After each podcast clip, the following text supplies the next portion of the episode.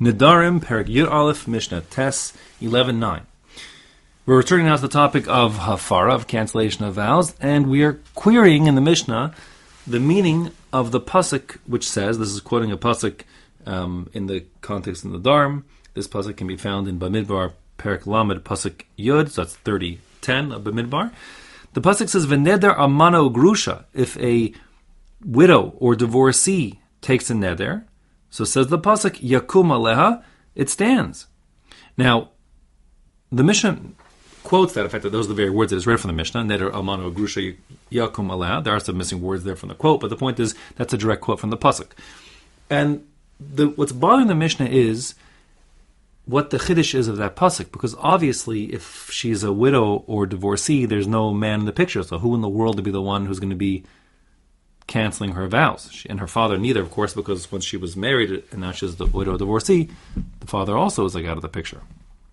So, like, what's the Mishnah coming to tell us? So the Mishnah is going to make the following um, point. When one takes a neder, there are like potentially two moments in time that are relevant.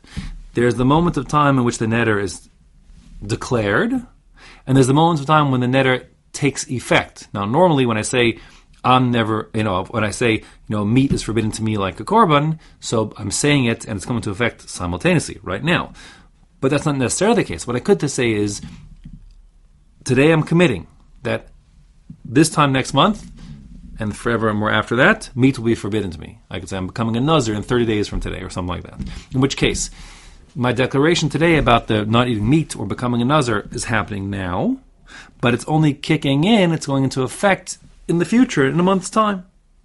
So the question is, when is the relevant moment for a husband or father to do the canceling of the vow?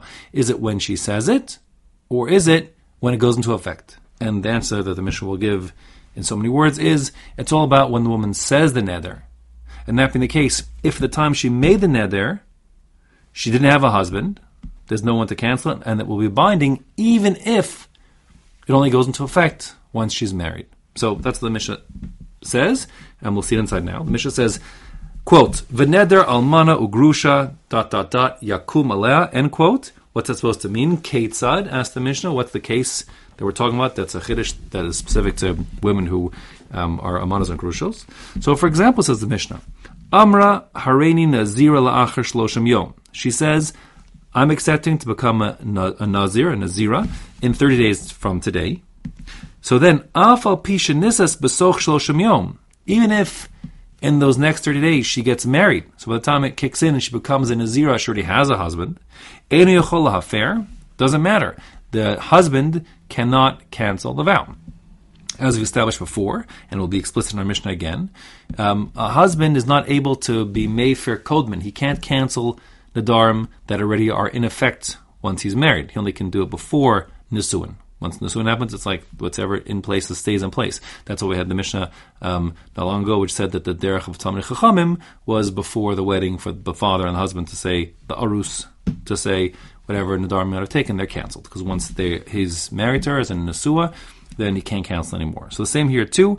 The husband marrying the woman, even though she wasn't a Nazira, and it's going to kick in once they're already married. Too late, the neder was made. He cannot cancel it. Nadra v'hibur shus habal. Now we're going to say the opposite from the opposite direction. She took a neder, and at the time she took the neder, she was uh, married. So Mayfrila, he could cancel it when he hears about it. That's the, that's the time.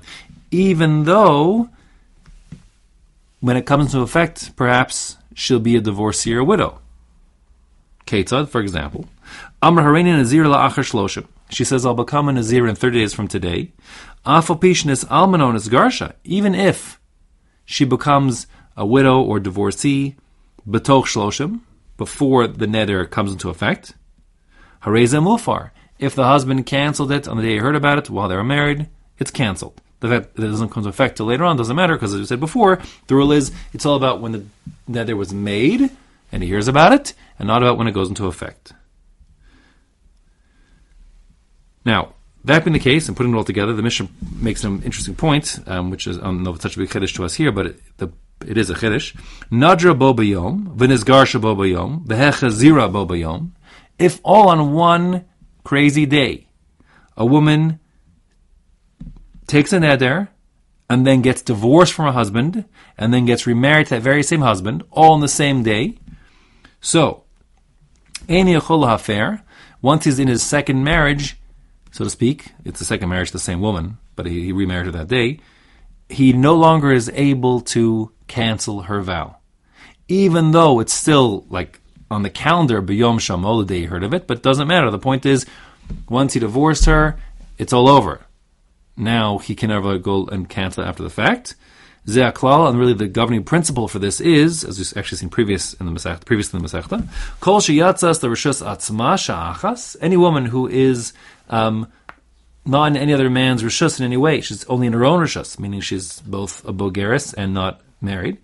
So then, even for an instant, which is the case of our Mishnah now, where she was, you know, she was a divorcee for five minutes, they remarried her, so the husband uh, is not able to cancel any vows now from the past, the Kodman, previous vows, because they took full effect when she was in her own Rishus and no one else had the authority to cancel her vows.